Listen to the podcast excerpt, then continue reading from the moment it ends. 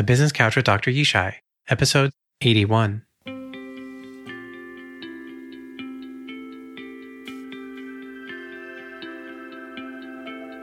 Welcome to the Business Couch with Dr. Yishai. I'm your host, Dr. Yishai Barkhordari, psychologist and adaptability coach to entrepreneurs and business leaders. I believe that working on your business is more important than working in your business. If you want to achieve your business goals and dreams without the cost and pain of having to make every mistake yourself, then the Business Couch with Dr. Yishai is the podcast for you. I'm here to help you learn from the lessons of entrepreneurs and business leaders to help you work on yourself and your business so that you can save time, energy, and grow faster. For those of you new to the show, the Business Couch with Dr. Yishai presents three new episodes each week. On Insight Sunday, we dive into the minds of business leaders through insightful guest interviews. On Story Tuesday, we dig deeper with them and learn firsthand from their stories, hard earned lessons, and experience. On Thrive Thursday, it's just you and me on the couch, where you'll hear scientific research, my thoughts, and tangible tactics to adapt and grow yourself and your business. Grab a proverbial seat and listen up so you can learn from the minds and mistakes business leaders and apply their wisdom to your life and business.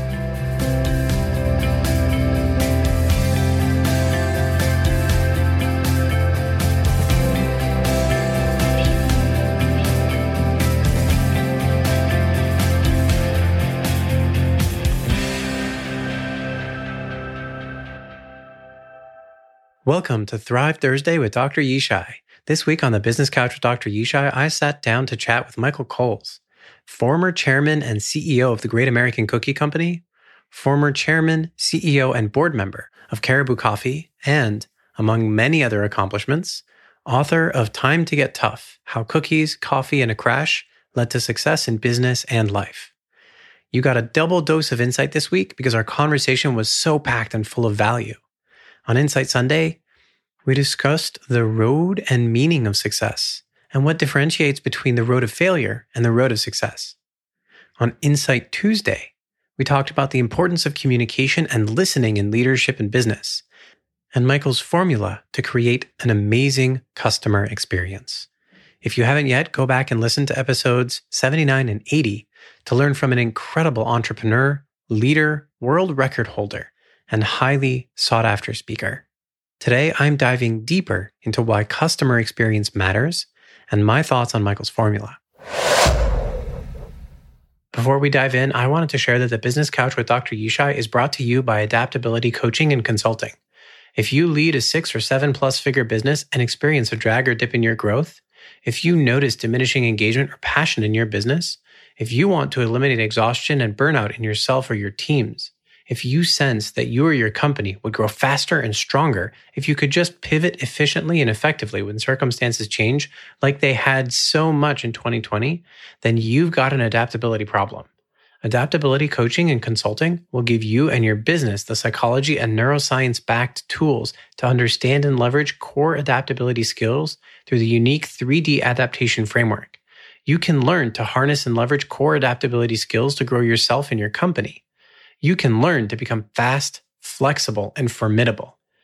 You can learn to turn tough circumstances, reactions, and exhaustion into energy, excitement, and excellence for you and your company.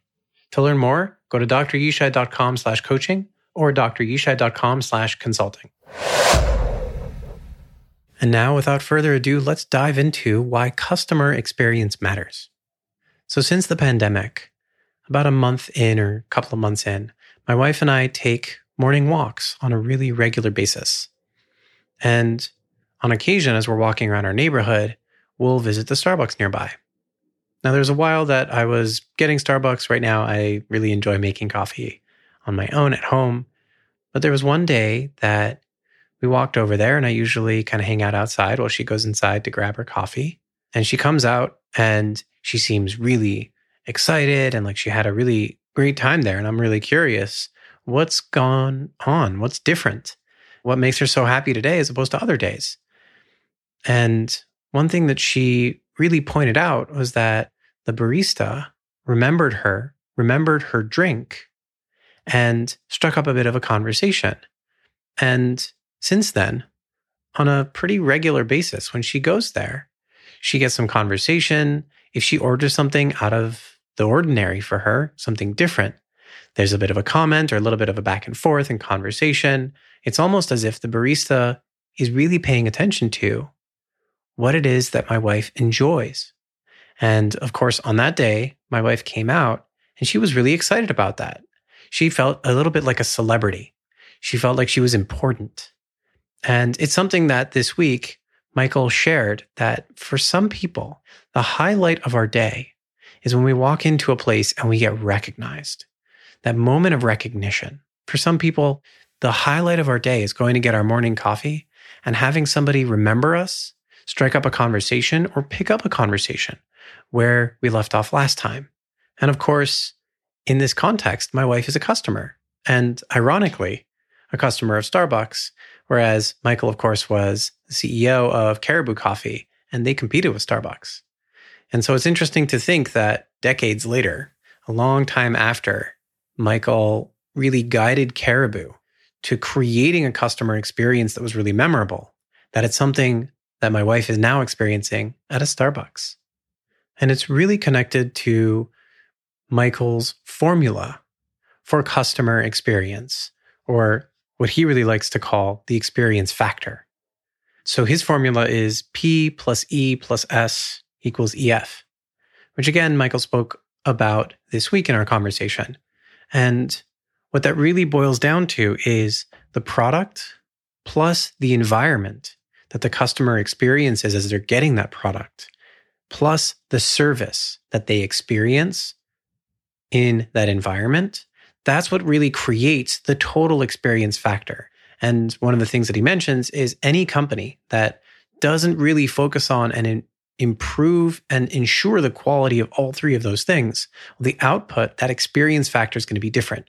Whether it's the environment, meaning the bathrooms, the chairs, the tables, that it's not clean, or it is the service that it's inconsistent, that the product may be inconsistent or the quality of the product may not be great, the length of time or the expected waits that the service is not great or that they don't experience consistently a smile, someone really engaging with them, caring about them, all of that really contributes to the experience.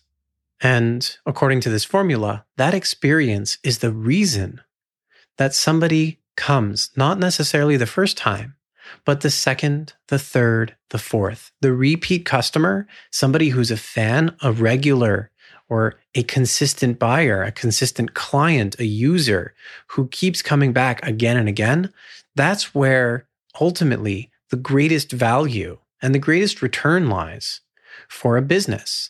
And that's what makes the experience factor so important.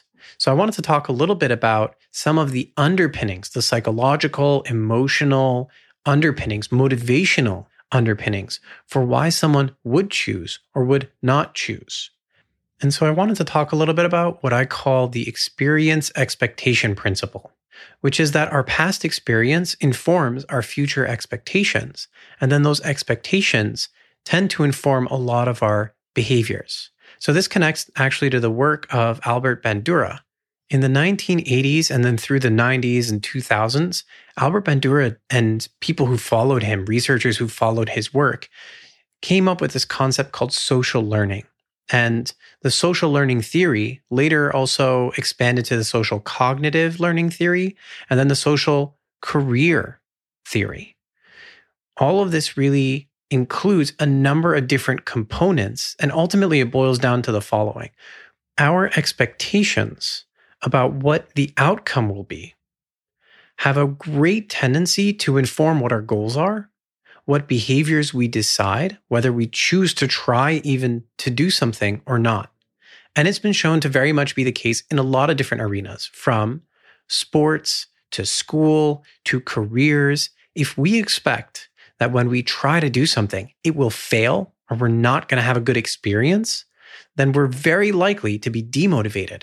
We're very likely to not set that goal. We're very likely not to engage in the behaviors, and we're very likely to give up much sooner than if we anticipate or expect or believe that the outcome will be positive. And when we believe the outcome will be positive, we're much more likely to set goals to persist, to engage in what's called goal directed behavior, engaging in behaviors that try to move us towards those goals. But one thing that I think is really important to acknowledge and recognize is that our expectations are not created in a vacuum. They're not just created out of thin air.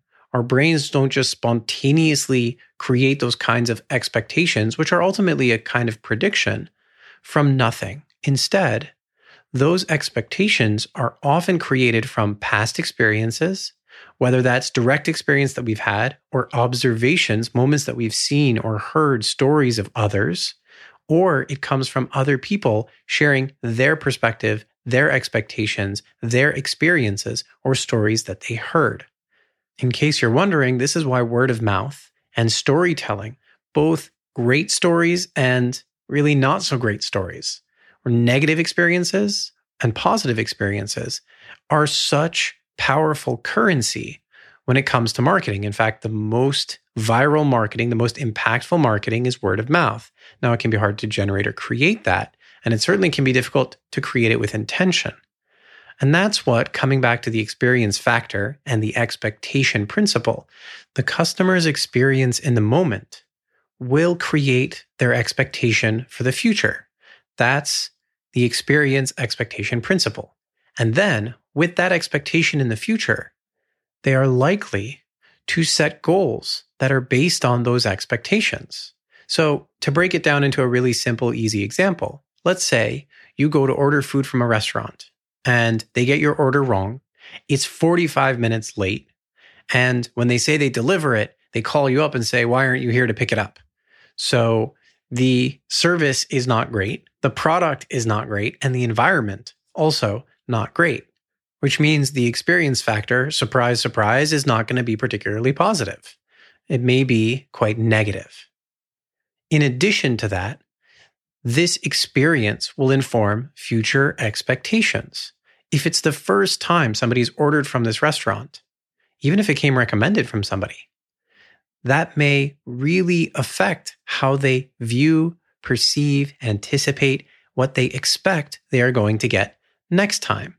Now, that doesn't mean that we are all doomed if or when a first impression goes awry. There are opportunities to make additional impressions. However, it's really important to recognize that the experience forms expectations. And again, we can accumulate more and more experience so that if you order from a restaurant and 50 times that you order, it turns out that it has a great product. It tastes wonderful. It's really enjoyable. The service is as expected, is pretty good. The timing is pretty good. And the environment, they either deliver it or they cultivate a space where you enjoy the experience, even if you're just going to pick it up during these times. Whatever that is, your experience, if you have 50 times that it's really great, then the 51st time, if it isn't the best, if let's say there's service lags or maybe they mix up an order, you may be to some degree a bit more forgiving. And in fact, there is a psychological principle around that, which is to say that when we have a behavior, a choice that we've made that's reinforced, we get the outcome or the result that we want, we're likely to keep doing that behavior, such as ordering from our favorite restaurant.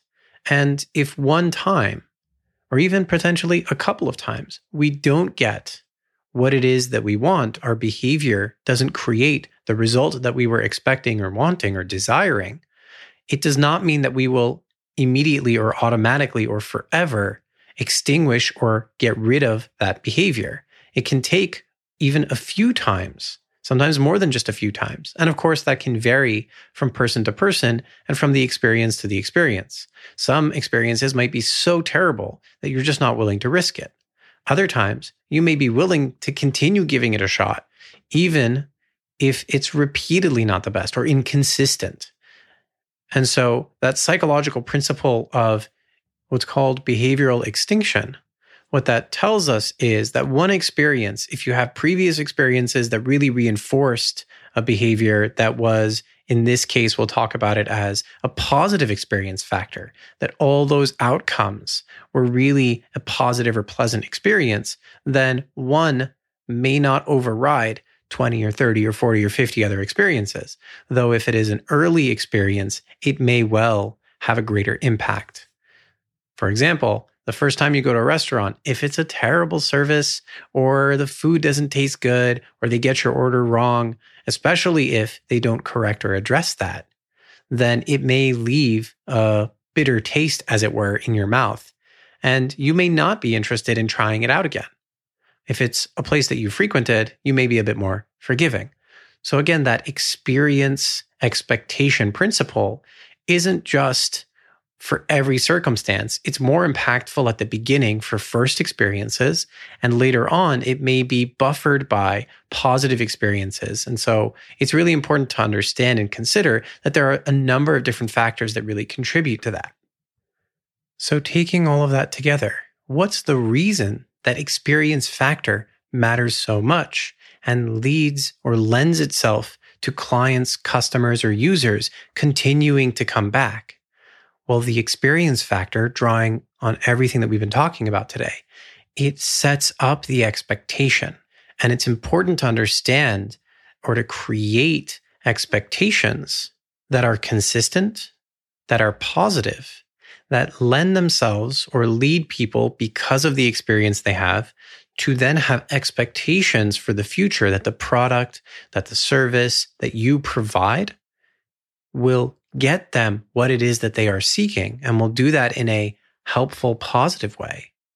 And when they have that expectation, those expectations are going to lend themselves to people continuing to engage in behaviors that are oriented towards the goal of meeting those needs or solving those issues or problems or getting the services from you because the past experience creates the future expectation the expectation forms the basis of creating a goal.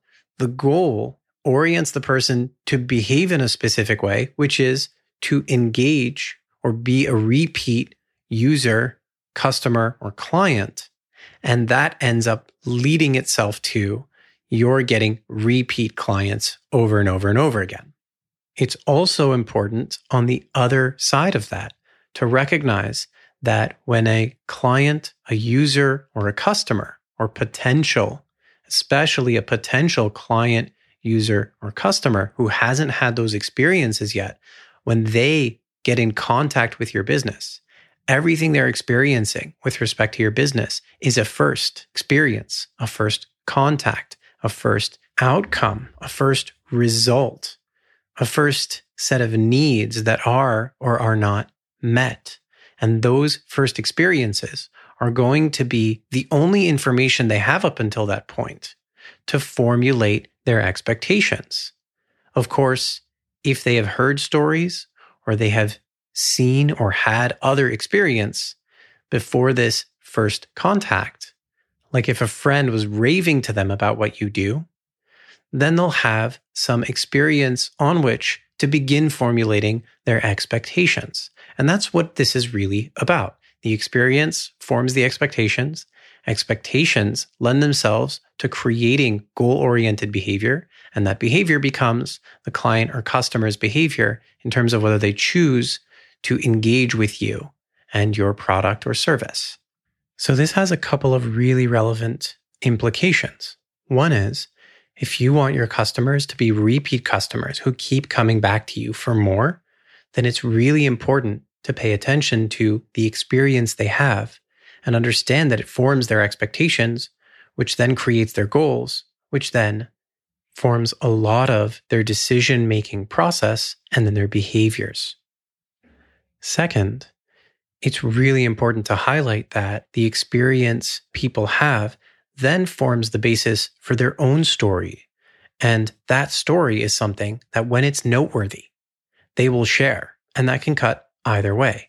It can either be a noteworthy experience that they are a raving fan of what you do, how you do it, what it's like to work with you, or it can be an experience where they are really not okay with, unhappy, angry, dissatisfied, disappointed, frustrated.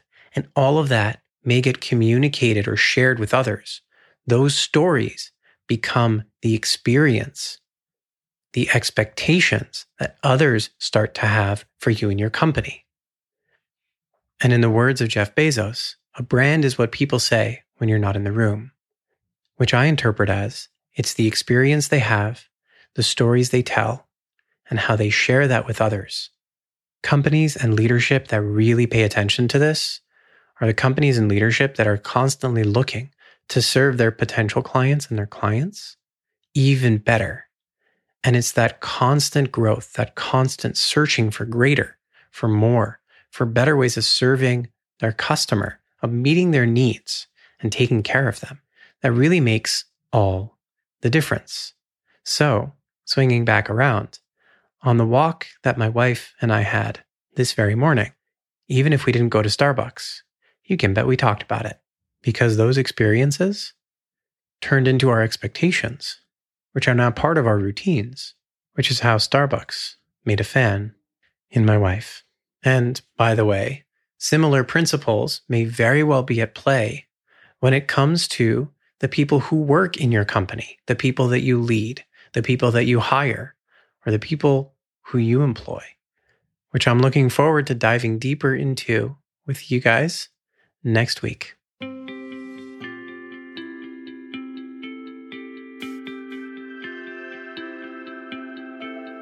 Thanks for joining us today on the Business Couch with Dr. Yishai. If you enjoyed today's episode, take a moment to rate and review the podcast. It helps grow the show and gives more people like you the ability to learn and grow.